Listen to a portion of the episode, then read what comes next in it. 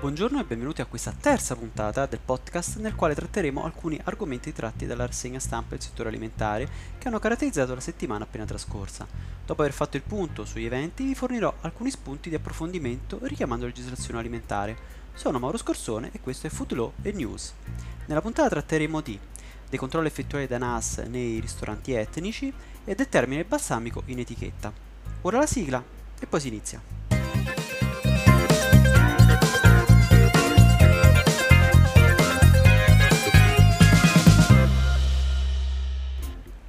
Notizia che prendo a riferimento per poter introdurre questo nuovo argomento è tratto dall'articolo pubblicato sulla Repubblica del 15 giugno, riferito alle irregolarità riscontrate nei ristoranti etnici a seguito dei controlli dei NAS, Nucleo Antisofisticazioni e Sanità dell'Arma. La notizia si riferisce alle 515 ispezioni compiute dal nucleo dei carabinieri effettuate nei ristoranti etnici e nei magazzini dei grossisti e depositi alimentari, dove sono stati constatati nel 48% dei ristoranti casi di irregolarità che si riducono al 41% negli altri casi. Il problema maggiore riscontrato riguarda il cattivo stato di conservazione, l'utilizzo di cibi con etichette non in italiano e prive di informazioni sulla rintracciabilità. In 22 casi i NAS hanno dovuto applicare il provvedimento più repressivo in tali casi, quello della chiusura o sospensione dell'attività. Sì perché in caso di mancanza dei requisiti igienico-sanitari o in presenza di gravi carenze igienico-sanitarie, quindi la mancanza di idoneità della struttura e o delle attrezzature fondamentali per la lavorazione e la conservazione di alimenti, idonea pulizia e manutenzione in generale, è previsto l'avvio del procedimento di sospensione o chiusura dell'attività alimentare. Ovviamente non voglio aprire un caso sui ristoranti You Can Eat, perché magari in questo momento storico i controlli si sono settorializzati su tale tipologia di ristoranti, ma domani gli organi ispettivi verificheranno altra categoria.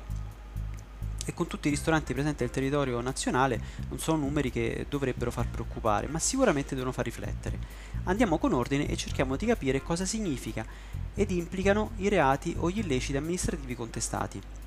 Iniziamo dalla legge 283 del 30 aprile 1962. Sì, del 1962, una norma superstite direi o sopravvissuta al decreto semplificazione del 2005, che di fatto abrogava tutte le disposizioni legislative pubblicate anteriormente al 1 gennaio 1970. Tale legge definisce la disciplina igienica della produzione e della vendita delle sostanze alimentari e delle bevande. L'articolo che ci interessa direttamente è il 5, che dispone è vietato impiegare nella preparazione di alimenti o bevande, vendere, detenere per vendere o somministrare come merce ai propri dipendenti o comunque distribuire per il consumo sostanze alimentari in cattivo, in cattivo stato di conservazione.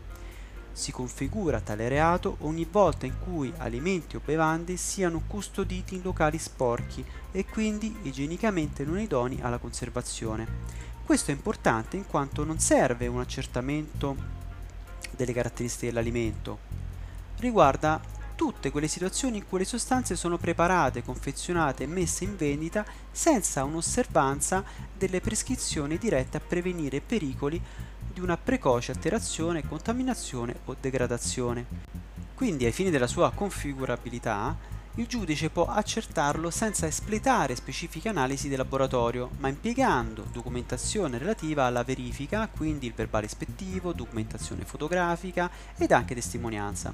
Facciamo un esempio, non legato ovviamente ai casi eh, rilevati dai NAS nell'articolo. Un bar acquista degli hamburger freschi e li sottopone a congelamento senza l'impiego di un abbattitore termico, ma utilizza la medesima attrezzatura destinata alla conservazione, il congelatore per intenderci. Si potrebbe configurare tale reato se il bar non disponesse di un abbattitore ma anche di un adeguato piano di autocontrollo. Altro esempio potrebbe essere quello di conservare esternamente alla struttura commerciale ingenti quantitativi di acqua imbottigliata esposta alla luce del sole e dalla polvere, quindi che presentano uno strato di polvere e che potrebbero essere accessibili da soggetti non autorizzati o anche da animali randaggi. Quindi l'inosservanza si ha quando nei luoghi di conservazione non si è predisposta una modalità tale da poter proteggere da elementi inquinanti o insudicianti o dalle stesse condizioni ambientali o microclimatiche di esposizione agli alimenti. Altro caso potrebbe riguardare la conservazione dei prodotti surgelati, ad esempio se nel pozzetto i prodotti fossero invasi da brina, perché la brina si forma a seguito di sbalzi di temperatura e o malfunzionamento dell'impianto frigo di conservazione. L'innalzamento della temperatura provoca lo scioglimento dell'acqua contenuta nel prodotto e il successivo abbassamento provoca la formazione degli strati brinosi sulla superficie esterna della confezione.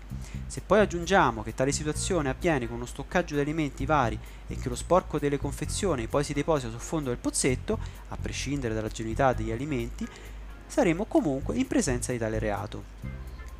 Pertanto, per entrare un pochino nel tecnicismo, siamo in presenza di un reato di pericolo ed è per tale ragione che non è necessario un previo accertamento della commestibilità dell'alimento e né il verificarsi di un danno per la salute al consumatore.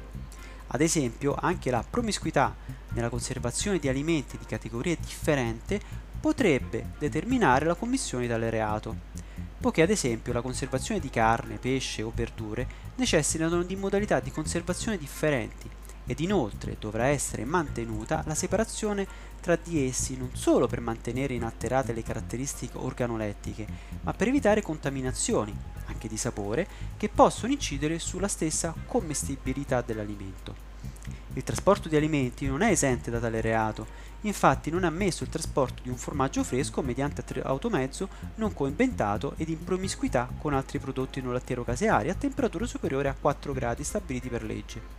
In tal caso, già il solo fatto che il mezzo non fosse idoneo a garantire il regime del freddo imposto per quel determinato alimento, nonché la promiscuità con altri alimenti configurerebbe la commissione del reato. Ed arrivo agli ultimi esempi per non tediarvi ulteriormente. La messa in commercio di frutta all'aperto ed esposta agli agenti inquinanti, quali agenti atmosferici, come anche i gas di scarico dei veicoli in transito, costituisce una violazione dell'obbligo di assicurare l'idonea conservazione delle sostanze alimentari. Infine vorrei porre alla vostra attenzione il caso di vendita di alimenti con data di scadenza superata, per intenderci se in etichetta è riportata la specifica dicitura da consumare entro e tale data fosse superata. In tale caso non siamo in presenza di tale reato, in quanto non c'è collegamento diretto con il cattivo stato di conservazione, quanto eventualmente solo dello specifico illecito amministrativo previsto dal nostro ordinamento, del divieto di vendita di prodotti oltre il superamento della data di scadenza. Ovvio, se invece a seguito di accertamento l'alimento non fosse più genuino, ecco potremmo essere in presenza della commissione di un reato differente, ma questo è un altro argomento. Per tornare al nostro articolo, l'altra violazione riscontrata dai NAS riguardava l'utilizzo di etichette non italiano, manchevoli quindi delle indicazioni relative alla, alla tracciabilità. Questo perché a livello comunitario vige l'obbligo di riportare le informazioni obbligatorie sugli alimenti in, in, una lingua facilmente comprensibile da parte dei consumatori degli Stati membri, nei quali l'alimento è commercializzato. Così recita l'articolo 15 titolato Requisiti linguistici del regolamento 1169-2011. Regolamento, ricordo, relativo alla fornitura di informazioni sugli alimenti ai consumatori. Come si sviluppa a livello pratico tale articolo?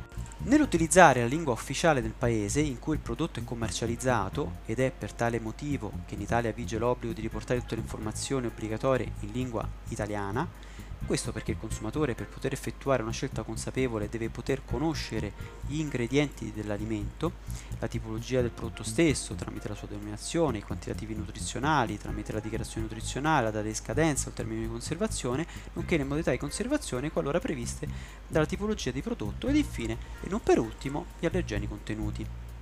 Se invece l'etichetta impiegasse una lingua non comprensibile al consumatore, tutte queste informazioni verrebbero a non essere conosciute, con tutte le problematiche ad esso riferibili. La rintracciabilità è altra questione, importante nei prodotti alimentari, in quanto ha la funzione di conoscere la storia dell'alimento. Lo scopo è di conservare traccia di tutto ciò che entra nella catena alimentare dalla materia prima al prodotto finale. Ovviamente settorializzato in funzione del soggetto di riferimento. Quindi il ristorante dovrà conservare le etichette che riportano non solo tutte le informazioni utili relativamente agli allergeni presenti, ma anche i dati riferiti al soggetto responsabile dell'alimento e del relativo lotto. In tal modo, qualora si, presentasse un problema su un determinato alimento, si potrebbe agevolmente risalire a ritroso lungo tutta la filiera fino al soggetto responsabile, ma soprattutto al lotto interessato, così da poter circoscrivere le l'evento e poter gestire e controllare eventuali situazioni di pericolo.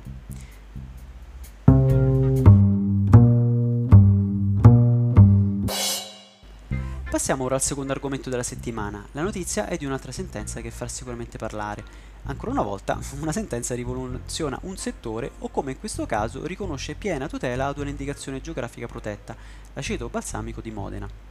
I titoli già fanno capire il termine dell'articolo.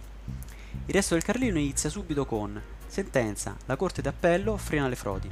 Balsamico, nome tutelato. I giudici blindano l'aceto.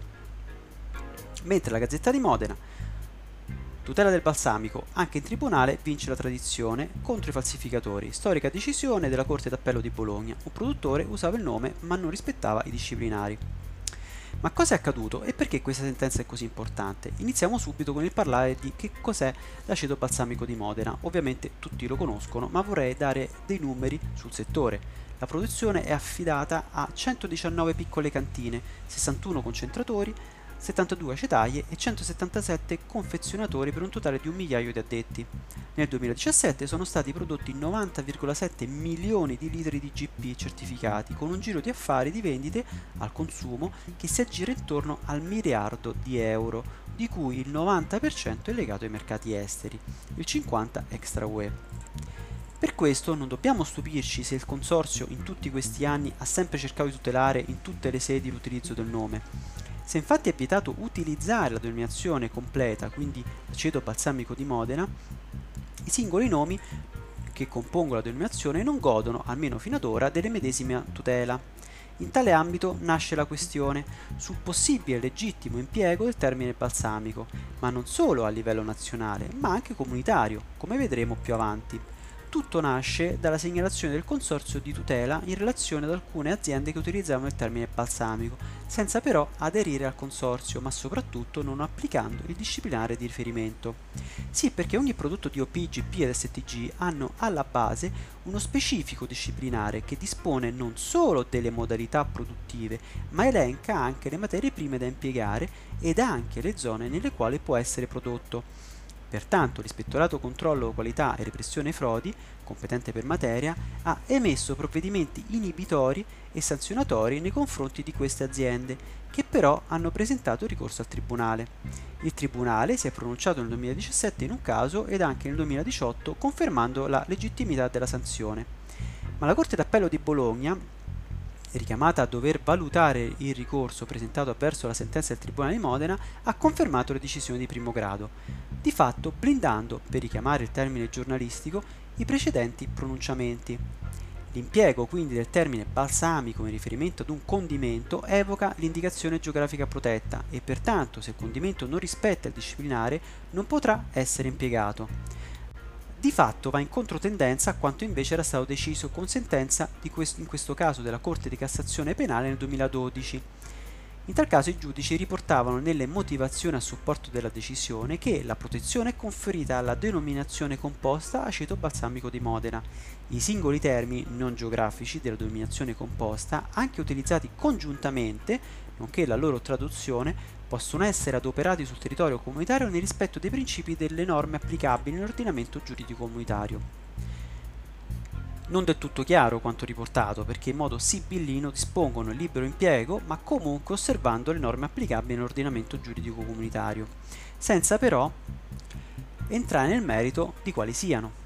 Ed ancora sempre la Corte di Cassazione penale evidenziava quale altro elemento che l'impiego del termine balsamico, per quanto associato a un condimento alimentare, non può ritenersi di per sé illecito sul piano penale, posto che l'espressione balsamico è espressione generica, utilizzabile per qualsivoglia prodotto anche alimentare e quindi anche per condimenti contenenti derivanti da aceti, ma che aceti non sono. Quindi, anche qui sembrerebbe dire non siamo nel campo della contraffazione o della frode alimentare, in quanto non si configura un illecito penale, ma lascia in sospeso, perché ovviamente non, non oggetto del ricorso, eventuali altri illeciti amministrativi. Una sentenza che sembrava avesse messo fine alla questione e che invece nel 2019 si raccende ancora più attuale di prima.